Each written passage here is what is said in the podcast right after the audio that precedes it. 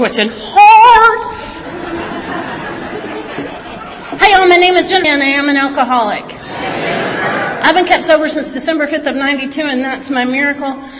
And it is an honor and a privilege to keep coming back. Um, I'm your holla back girl. I, um, I am so excited to be here. And I want to thank the committee and, you know, all that stuff. But really, like really, this is one of my favorite places to be. Y'all are super fun.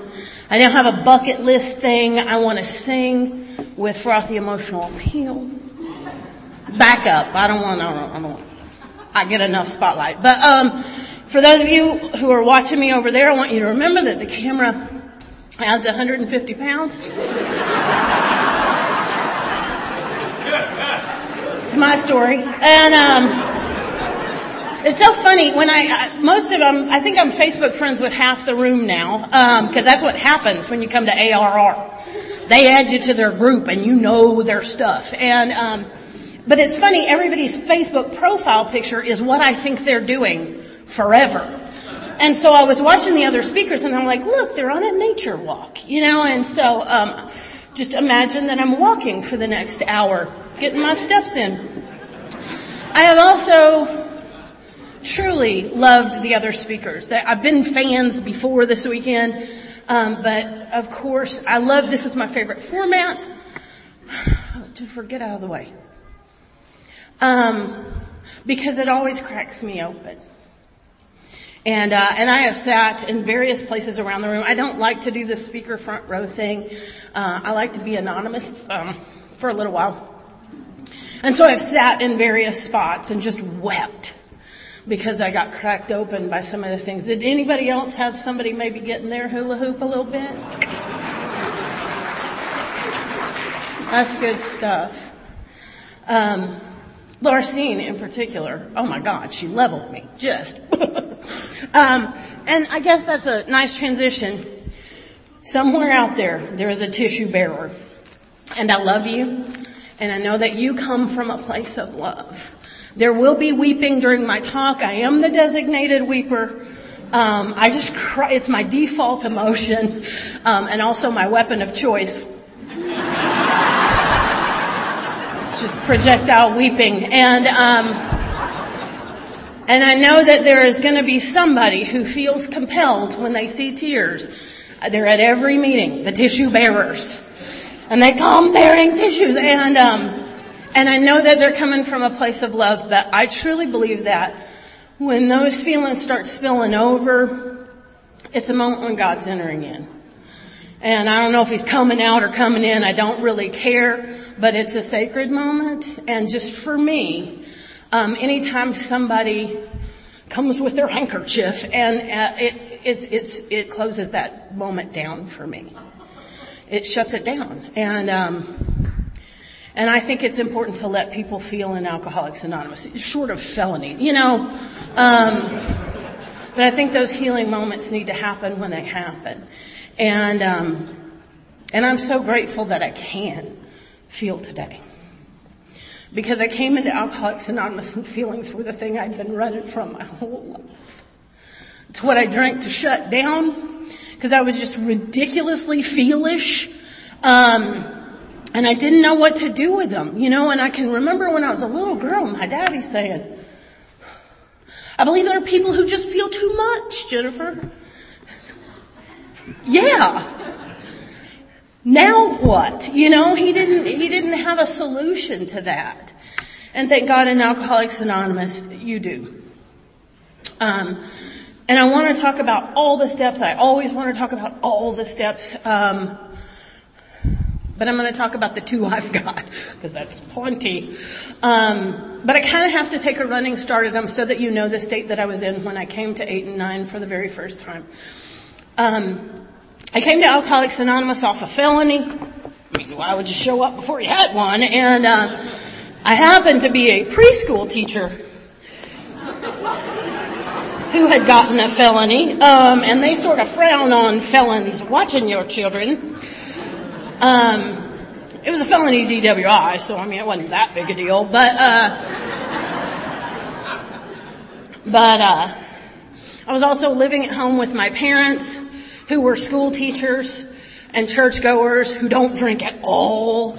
Um, so I kind of stood out there and, um, every attorney in Dallas was sending mail to my mama and daddy's house. So I'm having to run get the mail before they do. And, uh, I'm not super focused. Um, and, uh, and I, uh, I went, I, I, was trying to go to an AA meeting. Like my moment of clarity sitting in a jail cell was that I probably ought to go to AA. You know, um, I had a moment of grace where I saw myself for exactly who I was and what I was in, in that moment. And I could no longer tell myself some story about how it was because of these things that I do this deal and wind up in these situations. For this moment of grace, I could say, I drink because it's the only way I know how to get through the day. And I can't swear to me, God, or anybody else that I won't do it again because I absolutely will. There is no doubt in my mind that I will drink again. And I don't want to. And I know I'm hurting a whole lot of people when I do it. But I've got to have help or else I'm gonna, nothing good can ever come into my life and stay if I keep doing what I'm doing.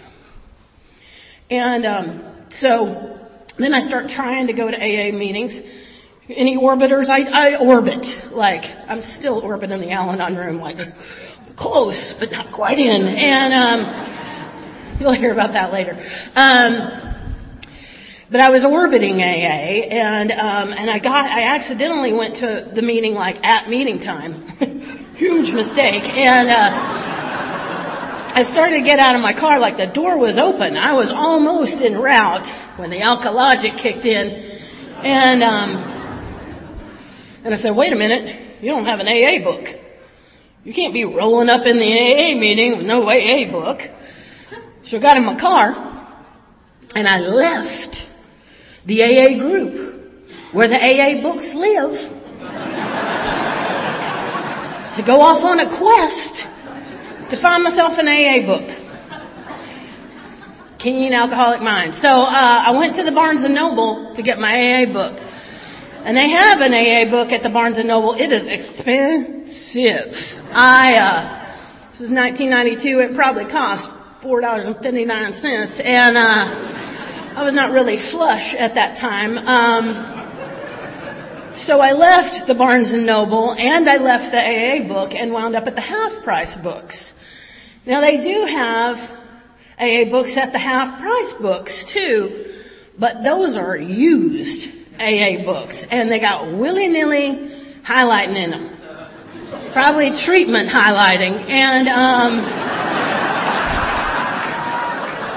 and so I'm looking at this AA book with the willy-nilly high, and I'm like, I can't have this. I, I don't want some rando influencing my opinions about Alcoholics Anonymous with their non-systematic highlighting. And, um, which led to a three-day quest and multiple half-price bookstores to find a clean copy of the book Alcoholics Anonymous, which I could study prior to the AA meeting. So I didn't sound new and crazy. That went well. It was while I was reading the book by myself that I drank again. Because I reached a line that I found disturbing. It was something about absolute abstinence, another definition for AA. And they spelled absolute wrong. And I began to ponder the idea of absolute abstinence. And AA, before I had ever visited you, seemed like a bad idea. And so I wound up um, going to a bar, not to drink. Oh no, I wasn't going to get a sandwich either, but I um, I was going to the bar for legal advice, and um, I, I always say, I wish I was kidding about that, but it's true. I, I wish I was kidding about that. That is absolutely true. I knew a guy with eight DWIs. He was not in jail. My attorney with my piddly three DWIs had said, you're going to jail and you're staying for a while. And, uh, and I know this guy with eight DWIs who's still drinking at the bar. Here's a man with a real solution. I'm thinking, I don't, I don't want to disturb the members of Alcoholics Anonymous if Jimmy's got a plan. And, um, so I go to talk to Jimmy about his plan and, um, and you're not going to believe this, but the worst drunk I know starts telling me I might have a problem. And, uh, and I'm really disappointed. Uh, turns out Jimmy was paying his attorney in cocaine and, um, I didn't happen to have any cocaine, obviously, and um, so Jimmy said that maybe I might I might need to go. Maybe this was an opportunity, and I was so angry. You know, when the worst drunk you know starts talking down at you like you need some help. Um, but there's a little voice inside of me that's not me, and it just kept whispering, who would know better than Jimmy? And, um, and the other thing that happened that night was that I drank. I drank having made a decision not to drink. I drank knowing what kind of trouble I could be in if I drank. I drank having told other people that I wouldn't drink, and here's the scary part. I get chills every single time I talk about it. Um, I drank and then looked down and realized I had drank. I do not remember making a decision to drink because I, I had made a decision not to. I don't know how the drink got in front of me. I don't remember drinking it. I looked down and the glasses were empty.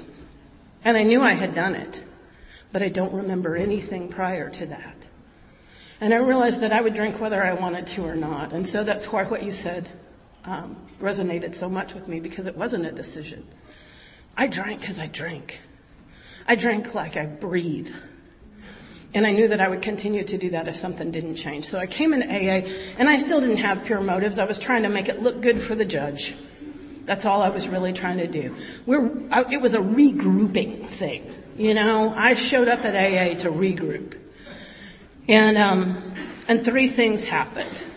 The first was that I sat down in a meeting and I heard a man explain alcoholism in a way that I could relate to. He said, the more I drink, the thirstier I get. And that begins with the very first drink. And I was a bar drinker and I studied bar drinkers. And some drinkers can look at their watch and go home. Some people can look in their wallet and go, oh, time to go home. And they go home. It's weird. I've stopped them. I know they actually go home when they say they're going to. But that's not what happened to me. I had a plan every single night. And I thought I was changing my mind. And this man explained that that wasn't what was happening that the more I drink, the thirstier I get, and it begins with the very first drink. And a drunk like me will drink more than she should every single time alcohol in any form enters my body because there is a phenomenon of craving. And I became convinced that I was one of you listening to one man share for about three minutes. The second thing that happened was that the people in Alcoholics Anonymous were kind to me. They were kind, and I don't know if that was more important than what the other guy said or equally as important. But I do know that their kindness was so attractive to me that I was willing to consider sobriety in order to keep receiving it. It was your kindness that made sobriety something I was willing to think about, whereas I had not really considered it an option until you were kind to me. And the third thing that happened was I made friends was great, like that fast. Like bar fast. like within 24 hours, I went to Denny's and I had friends. It was the weirdest thing ever. And I knew you were my friends because you checked up on me, because you knew my name, because you treated me with respect before I was respectable, because you trusted me before I was trustworthy. And I fell in love with that. And I got the biggest, fluffiest pink cloud ever. And if you're, if you've got one of those, surf that bad boy.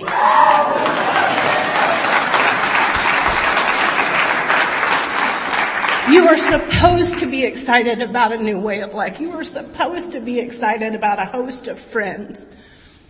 Enjoy it. It's a beautiful thing.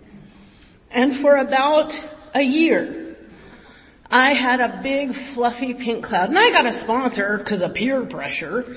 Um, Because if you go to meeting after meeting after meeting after meeting after meeting after meeting after meeting, eventually they get like they're on to you. And, uh, and then they badger. You have a sponsor, get a sponsor, come to the women's meeting.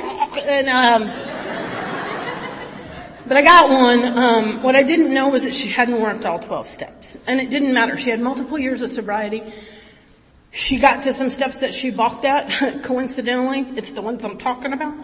Um, and I'm not judging her. I will forever be grateful to her. She gave me as much instruction as she knew how to.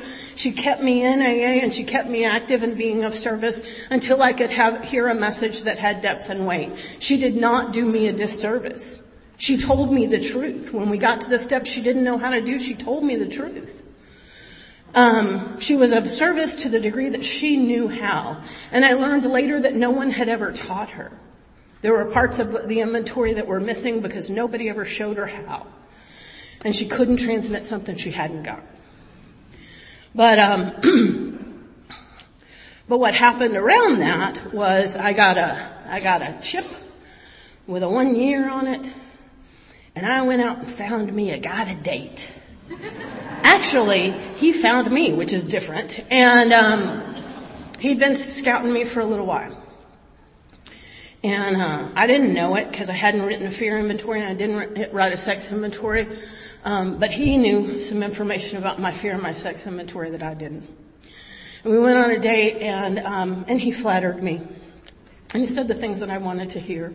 And about halfway through the date, he said he was uncomfortable because there was alcohol around and we were both in AA and we both had sponsors and he said we both were working steps.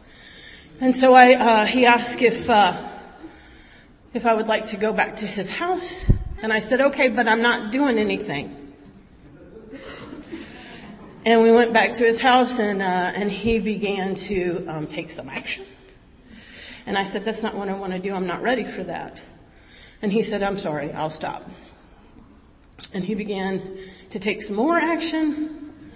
And I said, I, I can't do this. And I grabbed my purse and I began to leave. And he said something really flattering. And he said that he would stop. And I sat back down. I did not have an opportunity to leave the third time. And there was no confusion about whether there was consent or not. My sponsor had warned me. She just said, be careful. There's something about him that makes me uncomfortable. And I didn't listen to her because he had flattered me. And so when this happened, I didn't want to tell her because I was embarrassed and because I was ashamed. Because I hadn't acted or reacted any different than I would while drinking. Because I had a one year chip and the voices were back telling me that this is just how my life's gonna be because I have no worth. And because I don't deserve any different, drunk or sober. And that man continued to come to meetings. And I began to, to try and hang on to this secret. And uh, I'm not good at secrets, like never. And um, thank goodness because um, one of my friends, he happened to be a guy, it doesn't really matter, but he, he noticed that I was not doing well. And he asked me what was going on and I told him the truth and my motives were not pure. I told him because I wanted him to beat him up. That's what I wanted. But on that day, he was a sober member of Alcoholics Anonymous and he behaved like one. And he said, you need to find a woman you can talk to and you need to work the steps around this quick. Because if you don't, you will drink and nobody wants you to drink over something that wasn't your fault. and I did what he said. And while I hate the actions that he took, I will be forever grateful because I might still be sitting in AA pretending I was doing AA, or worse, I might not still be sitting in AA. If I didn't have a situation that showed me I didn't have the relationship with God that I thought I had. And I got a sponsor who took me through the book Alcoholics Anonymous. And we came to a step, we did it, and we did one right after another, after another, after another, because she thought that this, that my life depended on it. And it did. And these were the steps that I hadn't taken. And I'll tell you that when I worked with her on steps eight and nine, um, I'm fairly certain that all I did was I just wrote down you know, kind of how I thought I harmed people and she sort of edited it because I had weird things. I gave him too much power.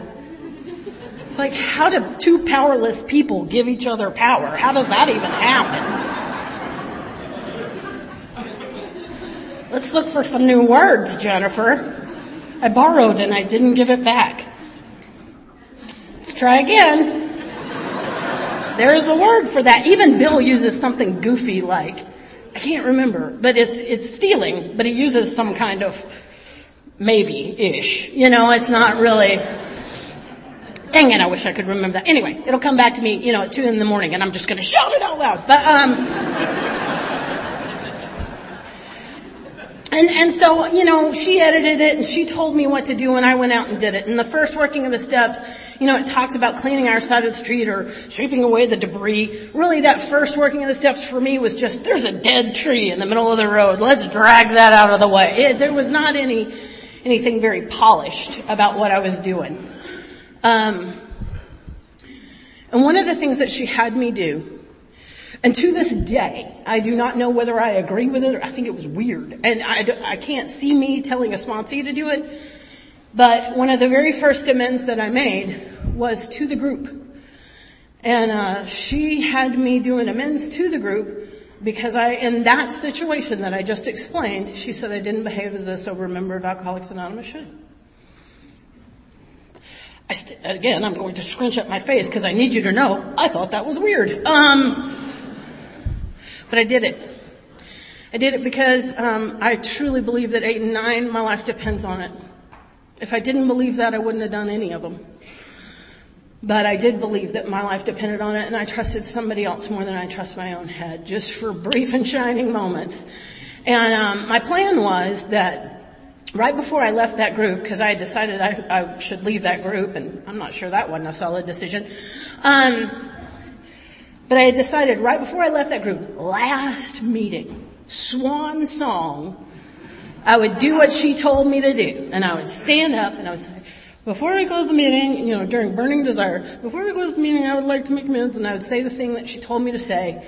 And then deuces, drop the mic, I'm out. And, um, and I'll never show up again and that will be great. And, uh, that was my plan.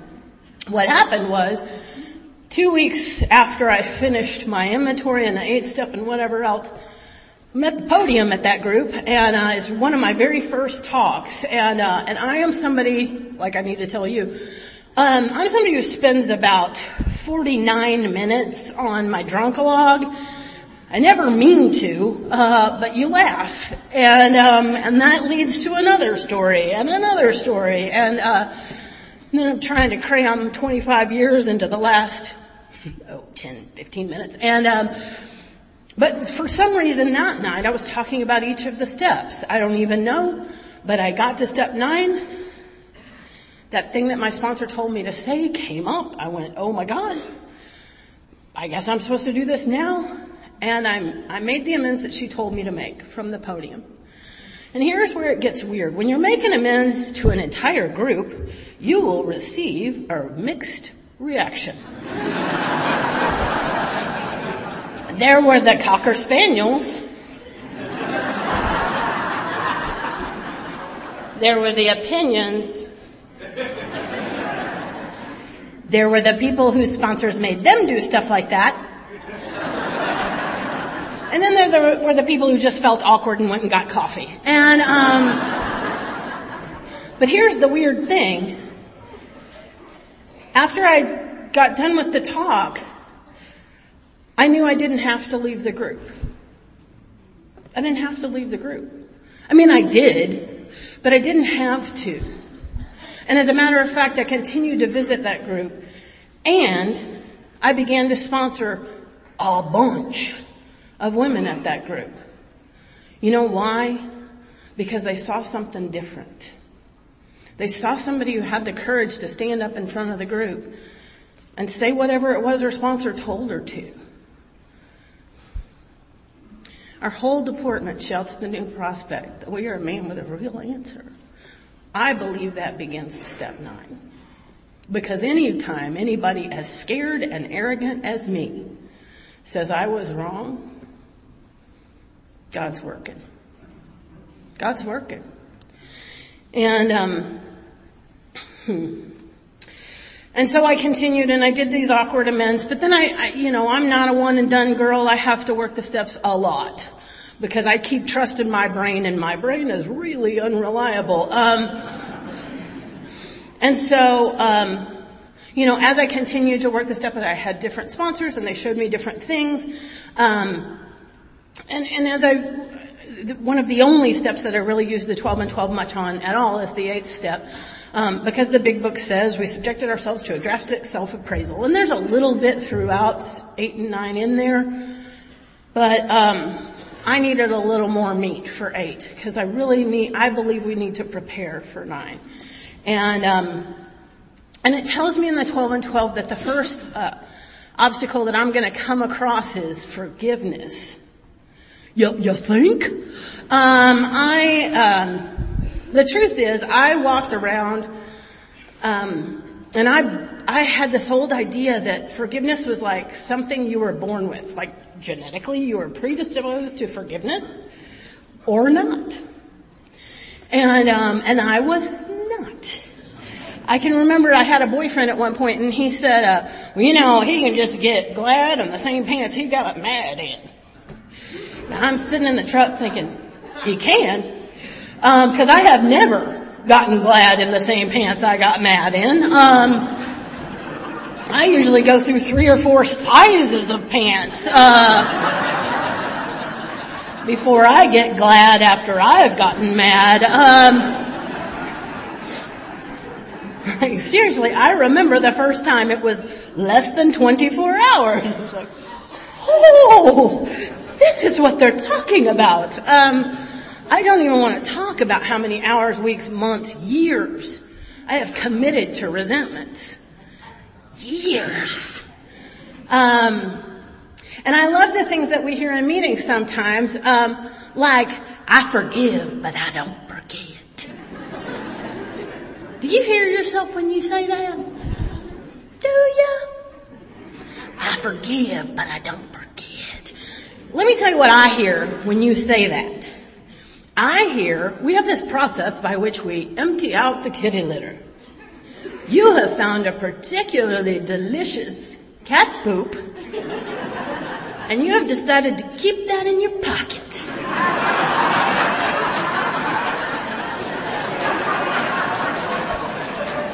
Did you really forgive?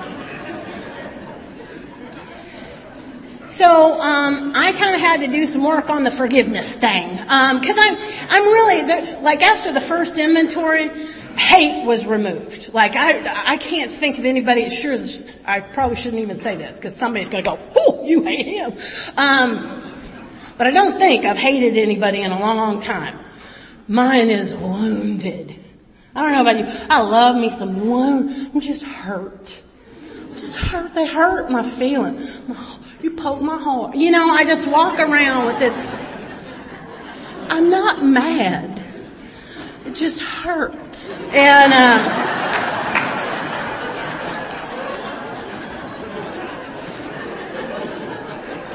So I gotta do the forgiveness work. I gotta figure out, and for me, uh, what that looks like is I gotta go back to the fourth step and I gotta look at that line that says, our resentments, fancied or real, have the power to kill. Question number one is, is my belief even true? Like, can I prove in a court of law, could I prove my story is for realsy? And a lot of times the answer is, well, I mean, I got some circumstances that we could work with, but you know, and of course if you've got a sponsor and you tell her about this, she's gonna say things like, what is another possible reason this could have happened? so, you know, I began to explore possibilities. Um, but even more interesting is that, especially at this point in my sobriety, I will know a story is not true and stay committed to it. I hate saying that out loud. I am comforted by how many of you are going, illustration. I had a job, uh, my last job where I had a boss that wasn't me. Um, and uh, and I took this job because it was offered to me in the driveway of my home. I did not have to interview for it. I did not have to write a, a a resume. I, you know, just, you gonna come work for me? Sure, okay. And I went off to work for a guy who had a roofing company, you know. Uh, he's a guy who should go to meetings. And, um, you know, and, uh, so his job before he was a boss, uh, he, he ran his dad's car wash. And uh, then he started him a roofing company because that's what drunks like to do. How many roofers we got in here? But anyway, uh, so maybe that's just a Texas thing. But um, so he starts this roofing company in Wylie, Texas. Two weeks before the biggest hailstorm that has occurred in Texas for 50 years happens. Softball-sized hail hits Wylie, Texas. Suddenly, car wash manager is running a million dollar business. Oops. Um, and he didn't have a lot of leadership skills and he's 25 years younger than me and, um, and I, you can imagine how delightful I was. Uh, my husband and I both worked there and, uh, and he's making a lot of money and did I mention he probably ought to go to meetings, but he doesn't. And, um, and he gets filled with fear and there's a lot of big feelings bouncing around that office and um, and I tend to tell people what I think, uh, whether they need to hear it or not. And um, and at one point, uh, near the end of my career there, uh, he invited my husband to lunch. Uh, did I mention my husband was working there too? And uh, he offered my husband my job, and um, and then sent my husband home to tell me about it. Imagine, if you will, how swimmingly that conversation went. My sweet, sweet big daddy comes in clueless and says, I don't know how to tell you this. I mean, honey badger loses her mind. And I call my sweet, sweet sponsor in uh, Kentucky, and uh, and she starts laughing, which I'm unprepared for. Uh, I have not yet found the humor in this situation, and uh, she says, "Well, what do you want to do?" I said, "I want to burn something down. Is what I want to do." Why do you think I'm calling you? I have a lighter and a set of keys. This is bad. And, um, and we decided I should probably resign sooner rather than later because I had a lighter and a set of keys. And, um, so we did some inventory work on that thing, and um, you know what we discovered was a, a young man in a lot of fear, with a lot of responsibilities and not a lot of skills to deal with it. but every time his name gets mentioned at my home, we don't work there anymore, by the way. Nobody works there anymore. I mean, nobody I know. And, um, but every time that name gets mentioned, I go, I have to go back through this process. Like, no, that is not Satan. that is a young man who's in a lot of fear, who reacted like somebody in a lot of fear, who needs a solution but doesn't have one. And I have to go through this because my instinct says, hang on to the evil, the evil, he's evil. And then I just hear my sponsor's laughter. Let sponsor. She'll love that. My sponsor. That's kind of how she sounded that day. Um, so anyway, I um, it's good. Oh God, I can't go through all this stuff. There's so much stuff. So now I'm just going to tell you what I do for eight now. I got three things that I'm supposed to be accomplishing with eight and nine. One is to uncover. You know, I'm supposed to figure out where I was wrong. And then I'm supposed to do the best that I can to repair or restore, recreate. And then I'm supposed to get a game plan moving forward so that I'm not repeating the same mistakes over and over and over again. And, uh, and for me, the way that I do that is I really, I think eight is the key to becoming prepared for nine. And if I'm not spending some time really looking at this stuff, I'm gonna go off half-cocked and I'm gonna make some very insincere and incomplete amends. And uh, I, this really didn't register with me until I received a couple of them. You know, you get an amends where it's like, I'm sorry for you know the thing. I just want to make amends because first time I met you, I thought you were a bitch.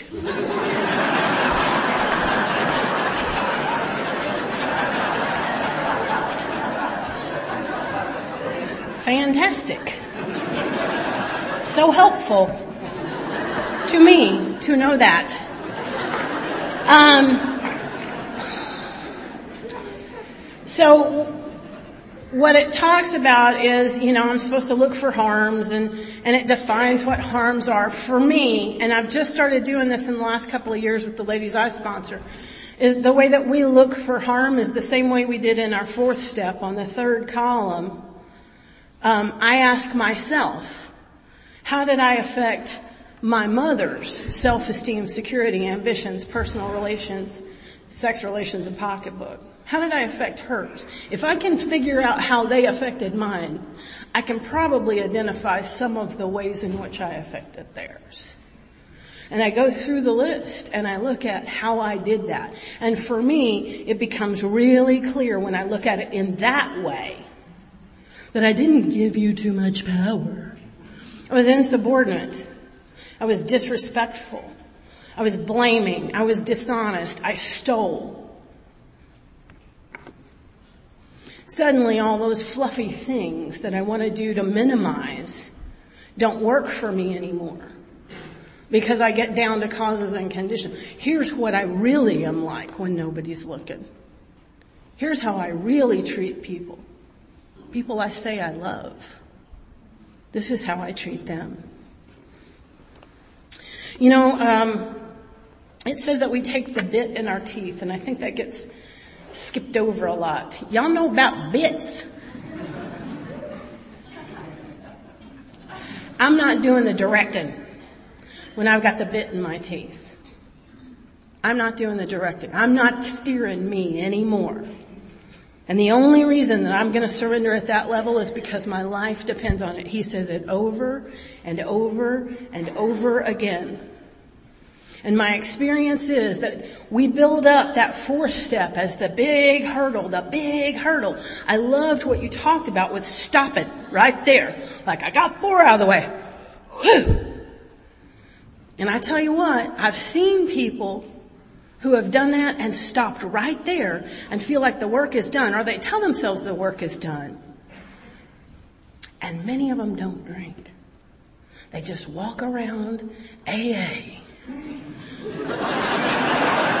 Forgiven, but not forgetting.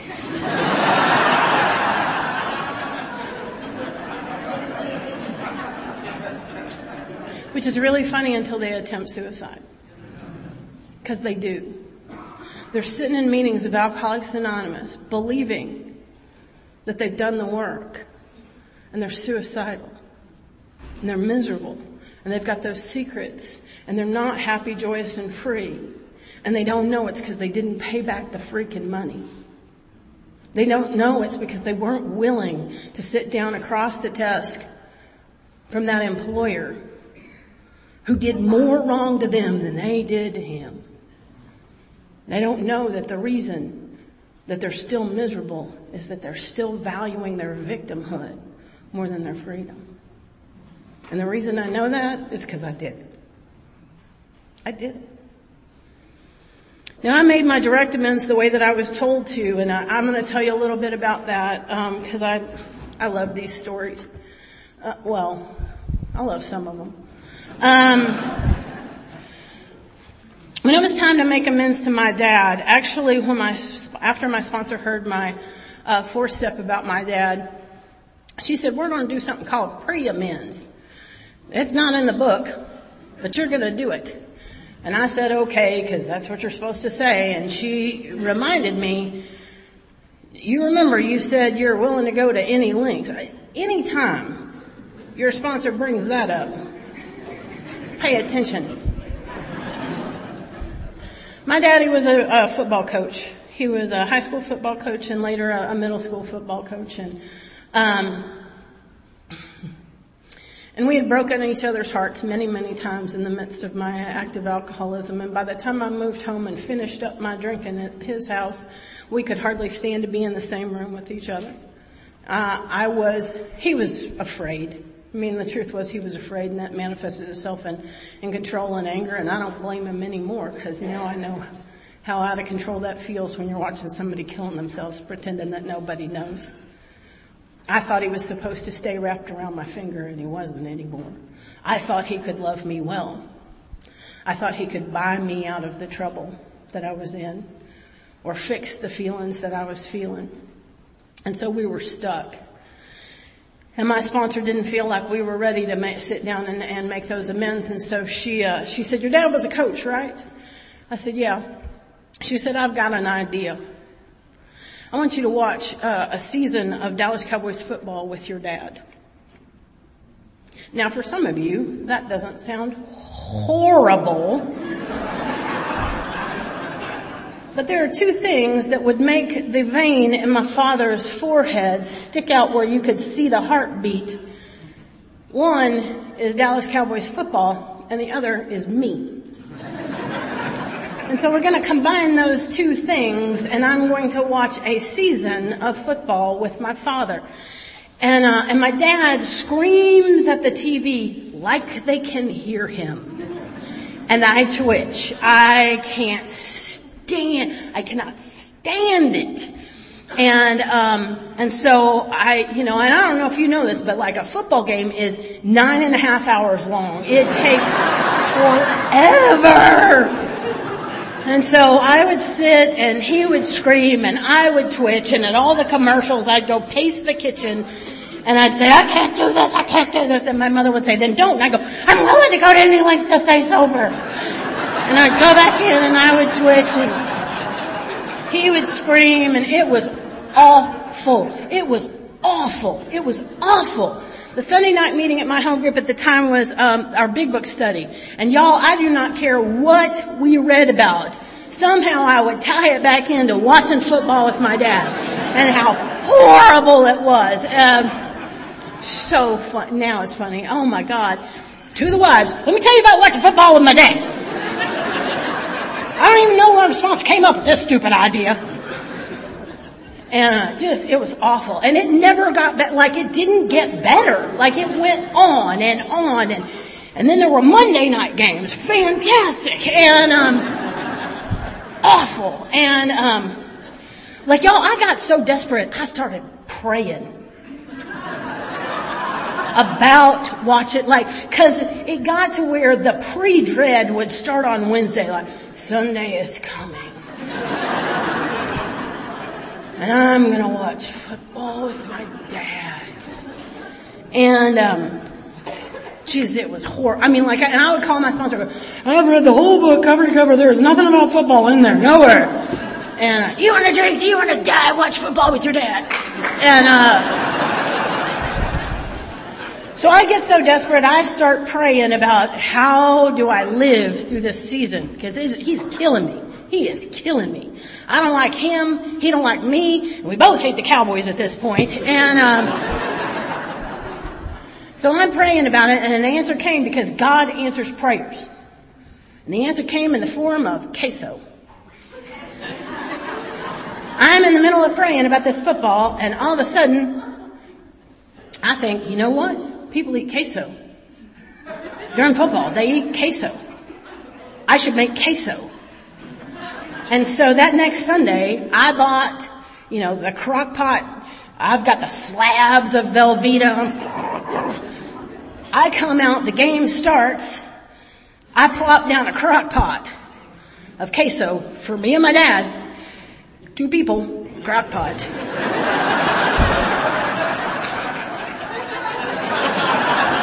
So I maintain my snowman figure and, um, So anyway, I think I'm precious. Don't come talk to me about, I know. But anyway, uh, so, a miracle begins to happen. I'm eating queso. He's eating queso. I discover he can't holler as much. While he's eating queso. Now I only got one tool in my toolkit, so every Sunday I make more queso. Next week I bring out the queso. Another miracle occurs. He reaches behind a couch cushion, throws me a bag of Snickers. It's magic. He's eating queso. I'm eating Snickers. I don't twitch nearly as much when I got a Snickers. It really does satisfy. And, uh, he's eating the queso. But nothing's ha- like nothing's ha- we're not walking hand in hand with the spirit of the universe or anything. We're just eating food, which is what we do. And, um, so we're nearing the end of the season. I still don't understand what in the heck my sponsor's about. Um, and I was working at the, I, it was my last job in daycare. I, am still fairly new sober and, um, cause I can't switch jobs because of the felony. So I'm nearing the end of my career with the daycare. But anyway, he, I get a call and the lady at work says, your, your dad is on the phone. And I said, no, I think that's wrong. My dad doesn't call me here. I don't even think he has the phone number. And he said, no, it's your dad. And, um, I said, I, I don't think it's my dad. My dad doesn't call me. And they said, go get the phone. It's your dad. And I go get the phone and my dad's on the other end of the line and he says, uh, what are we going to do? And I said, I, I don't know. What are you talking about? He said, this is not good. And I started thinking something's happened to my mom, and um, it's the only reason I could think my dad would call me. And, um, and my dad, he says, um, Emmitt's hurt.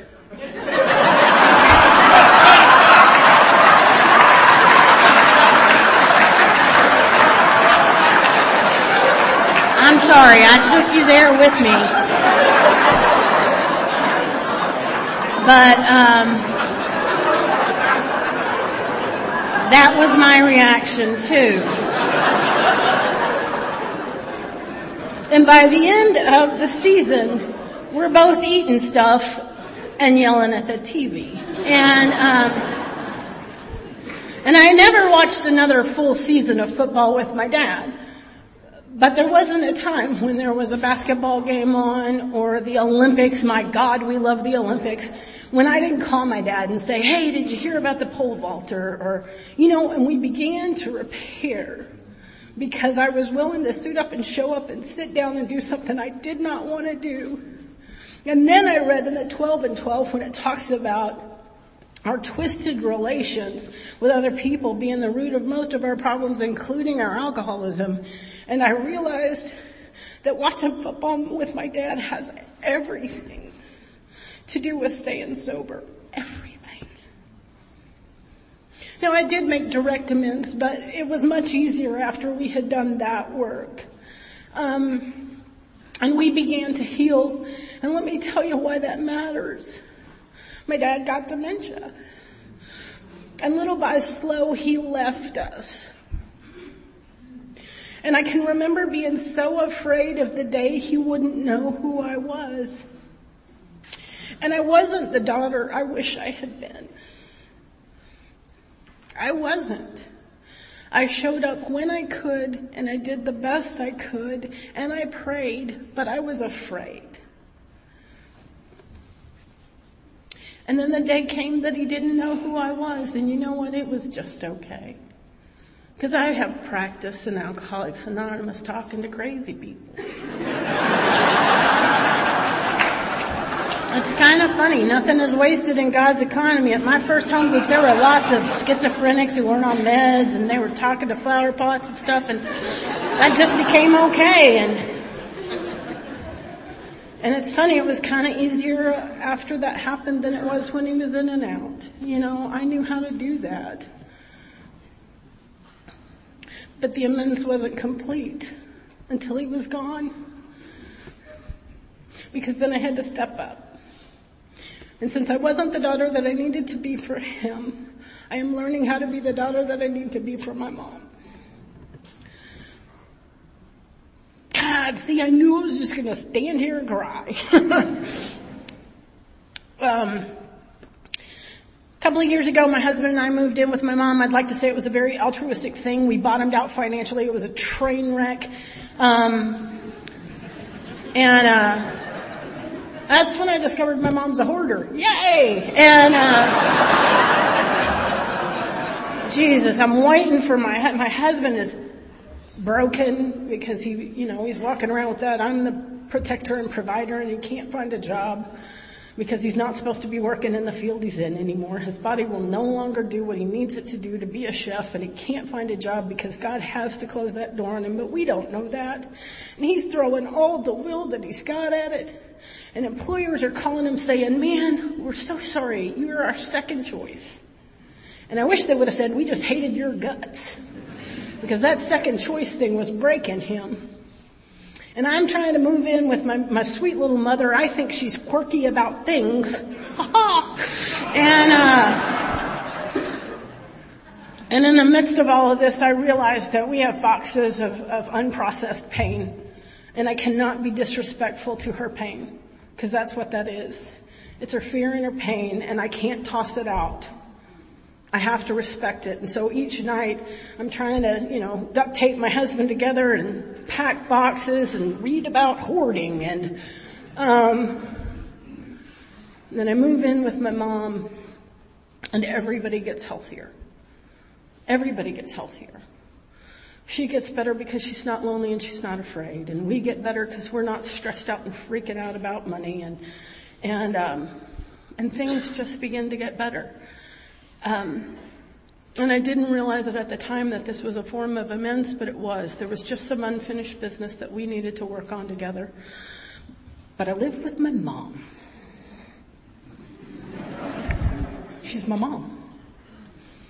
And she does mom things. Doesn't matter that I'm 52. She's still my mom.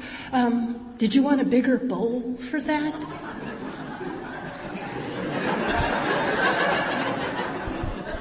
Mom, if I'd wanted a bigger bowl for that, I would have gotten a bigger bowl. And of course, then on principle, I would use the too small bowl. So we do this dance and, you know, she can't stop being my mom and, except she's a peacemaker and she's passive aggressive. It's delightful. I married somebody just like her. So we all speak in sighs. Oh. Oh.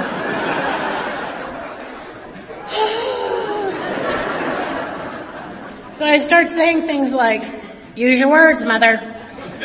So now you see my mom in the kitchen going, use your words, Charlotte. She just talks out loud now. Use your words, Charlotte. Jennifer! There's stuff in the sink. So anyway, so we're working towards, you know, being kind to mom and including her and figuring out how to have a marriage with your mom there. And, um, we sometimes take her on dates with us, which is hardly awkward at all. And, um, and we play games with friends on Sunday nights. And, um, but my mom has non-alcoholic cirrhosis, and um, the woman who never drank has cirrhosis. And it's progressing really, really slowly. Um, they say that other parts of her will run out much sooner than her liver does, which is super good news. But one of the symptoms of that is that she's just a little fuzzy-headed sometimes. And my mom's super bright. She was a teacher, and um, and she's just a really she's sharp as a tack, but she's slowing down a little bit. We're playing this game, and she's having trouble keeping up with the game. We've played the game several times before. I think she was just tired one night, and. Um, and in the midst of playing the game, I'm, you know, she's asking a question and I snap at her with the answer and I say, did you sustain a blow to the head? You know, cause I'm hilarious. And, um,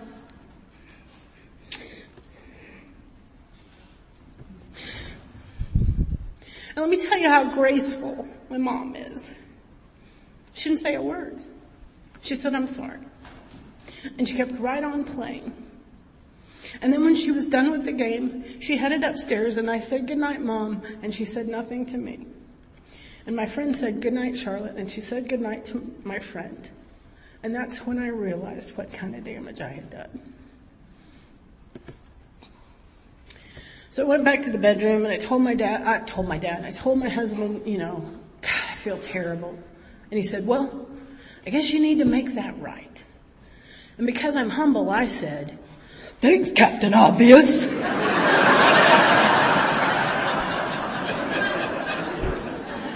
Two amends.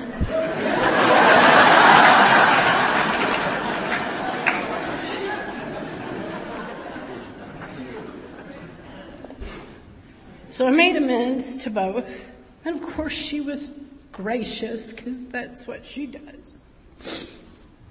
24 hours later, I get a phone call from her phone. And it's a fireman. And there's been a wreck. And he said, your mother is fine, she just won't get on the ambulance. um, but I don't know what I'm walking into. And um, she's only two blocks from the house. But I pull up and I see that the car is totaled and the airbags hit her in the face and, and she's all bruised and cut up. And the whole way there, all I could think about was the thing I said at the table. And how grateful I was that the last thing I said to my mom was not that.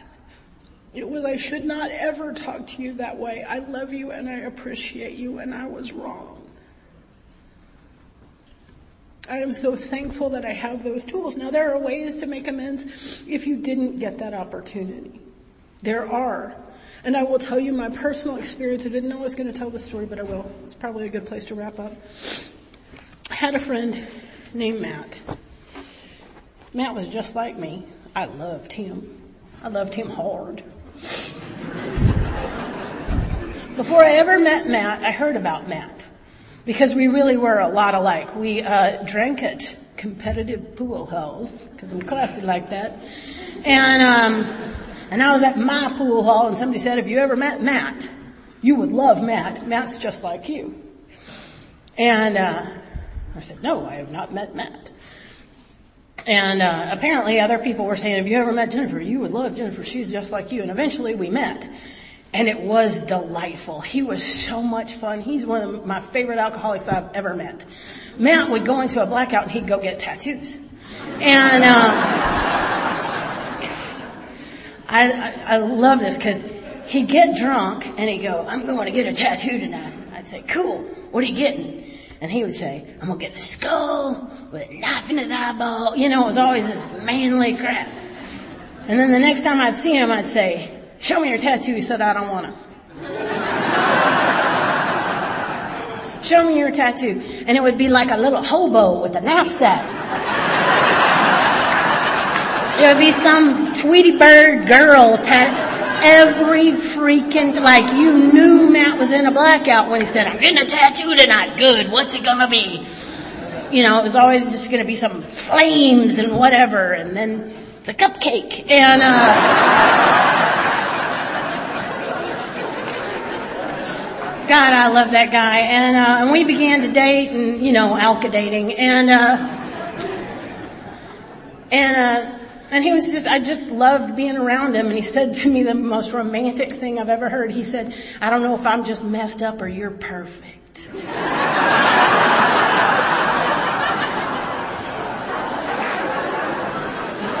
and, uh, look, you hear what you want to hear. I heard what I wanted to. But anyway, uh, we we dated for a little while, and and we were too much alike. We had dueling alcoholism, and and uh, and it wasn't good. And and Matt had the wisdom to see that. He he kind of knew that we were going to go down in flames if we stayed together. As a matter of fact, he told me there's a there's another man who's in love with you, and uh, and I can't settle down, and I can't marry you, and I can't I can't do that. I know me, but I think he would. And I think you ought to go, go be with him.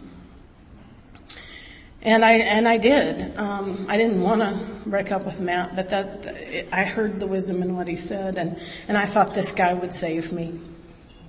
He didn't.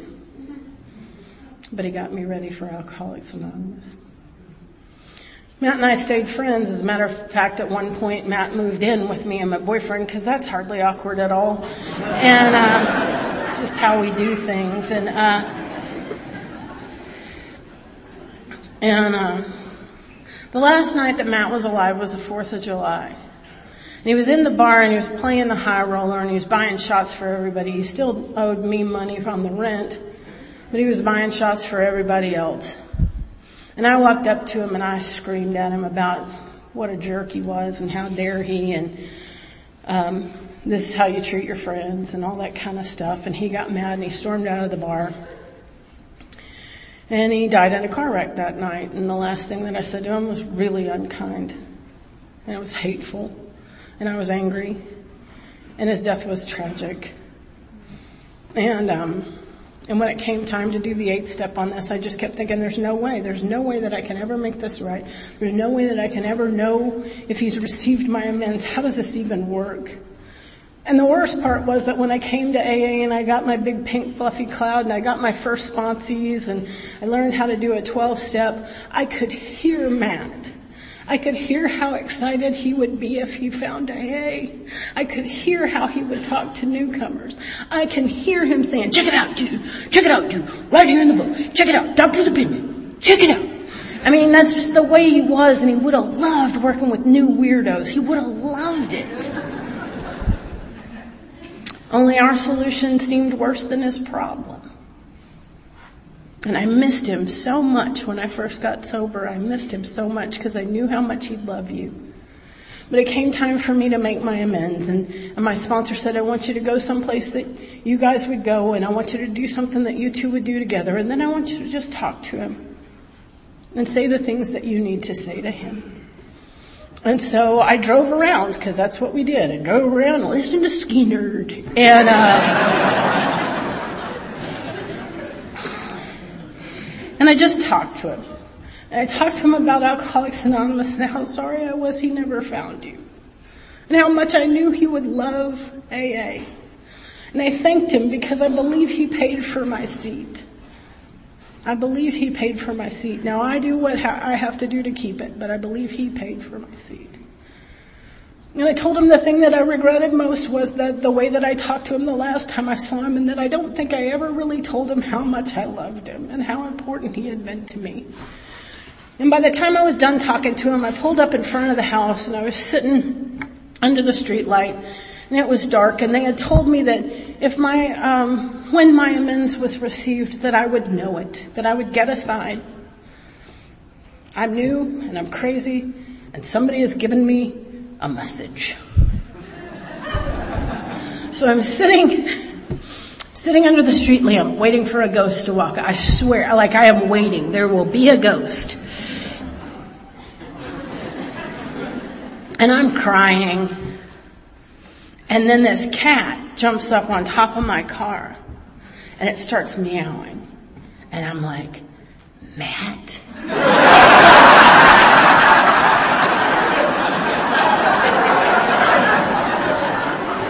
And then I start laughing. And I start laughing until I'm crying because I'm imagining that if Matt really could see me, he was laughing really hard.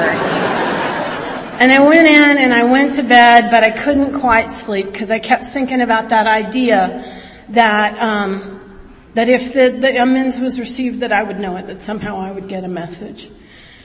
I was, I was trying to drift off, but my head was eating my face off. I don't know if yours does that to you, but mine did. And, um, and I remembered that Matt was suicidal for the last six months of his life. He kept trying to give away things because he was suicidal. And one of the things that he gave me was an army jacket with his name on it. And I went into the closet and I got that army jacket and I put it on. And I was about to fall asleep and I stuck my hand in the pocket. And um, there was a little construction paper heart in the pocket. And it said, I love you.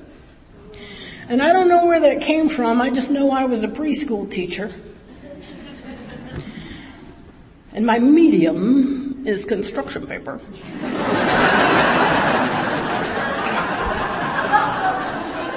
and the truth is, I don't care where it came from. What I know is that the books are settled between the two of us. That's what I know. I guess I'll tell you one more. So that ex-boyfriend that I thought was going to save my life, uh, he had an alcoholic mother and he had an alcoholic girlfriend who later became his alcoholic f- fiance. We lived in a violent home and it was abusive and there was screaming and there was cussing and there was slamming each other against the wall. And I did that. That was not him. That was me.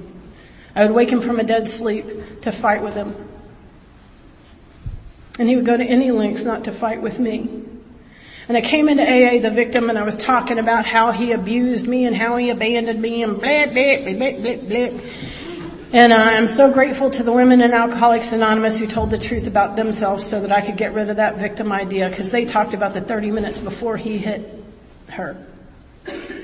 And when I think about the 30 minutes before he hit me, there's some real pertinent information in there. real pertinent. I was the one who was abusive, physically, mentally, and spiritually. I was the one who initiated every fight. He tried to leave the house to get away from me when I was that crazy, and I followed him. That's how I did it. And when things got really fun, I would chase him down the street and I would scream at him about how you, I am not your drunken mother. And I was exactly like his drunken mother. And he walked around thinking if he could be good enough, I would stop drinking the way that I was drinking. When I made amends to him, I actually was going to pick up a girl at a bar to take her to a meeting. She wasn't there, he was. And I asked him if he'd come outside and talk to me, and his wife was not impressed with that idea. so we sat in a bar, and I sat across from him at a table, and, uh, and I told him the things that I had discovered on my inventory, the ways in which I was wrong. I apologized for my disrespect. I apologized for how many times he had respectfully asked me not to bring up his mother. There were two things that he asked me not to do. I would call him stupid. And he asked me not to bring up his mother and I loved that man. I loved that man. I wanted to spend my life with him. And I meant it when I said I wouldn't do that until I was mad until I was mad and I'd like to tell you I only did that when I was drunk, but that's not true. That's not what, that's not true. And I told him how much I hated that he had been so kind and so respectful to me and asked me for what he needed and I didn't do what he asked me to do. And I asked if there was anything that I left out and he said no and he thanked me. And I got up to leave and he said, wait a minute, that's not true. Buckle up. Will you sit down for just five more minutes? And I said that I would. And I was prepared to listen. And he said, if you're going to take responsibility for everything you did wrong, then I want you to take credit for what you did right. He said, I never lived in a home before. The house that you made was the only home I've ever lived in. And it was crazy, but it was better than any place I'd ever lived. And because I knew you, and because I loved you, people think I'm funny now. You can't live with Jennifer Huddleston and not learn how to laugh at yourself. And he went on to share some really kind things with somebody who had been physically, emotionally, and spiritually abusive to him. And I left that place thinking, if a human power can show that much grace and forgiveness, imagine how much God loves you. If you're skipping on amends, you're missing out. Cause even if it's not warm and fuzzy, you get the freedom anyway. You get the freedom anyway. I just have to get out of the way. In the seventh step it says that, that pain, that humility is the healer of pain. And there is no step that requires more humility than sitting across from somebody we feared and saying, I was wrong. It's my gateway out of hell and into the paradise I get to live in today. I'm glad to be here and it's a good day to be sober.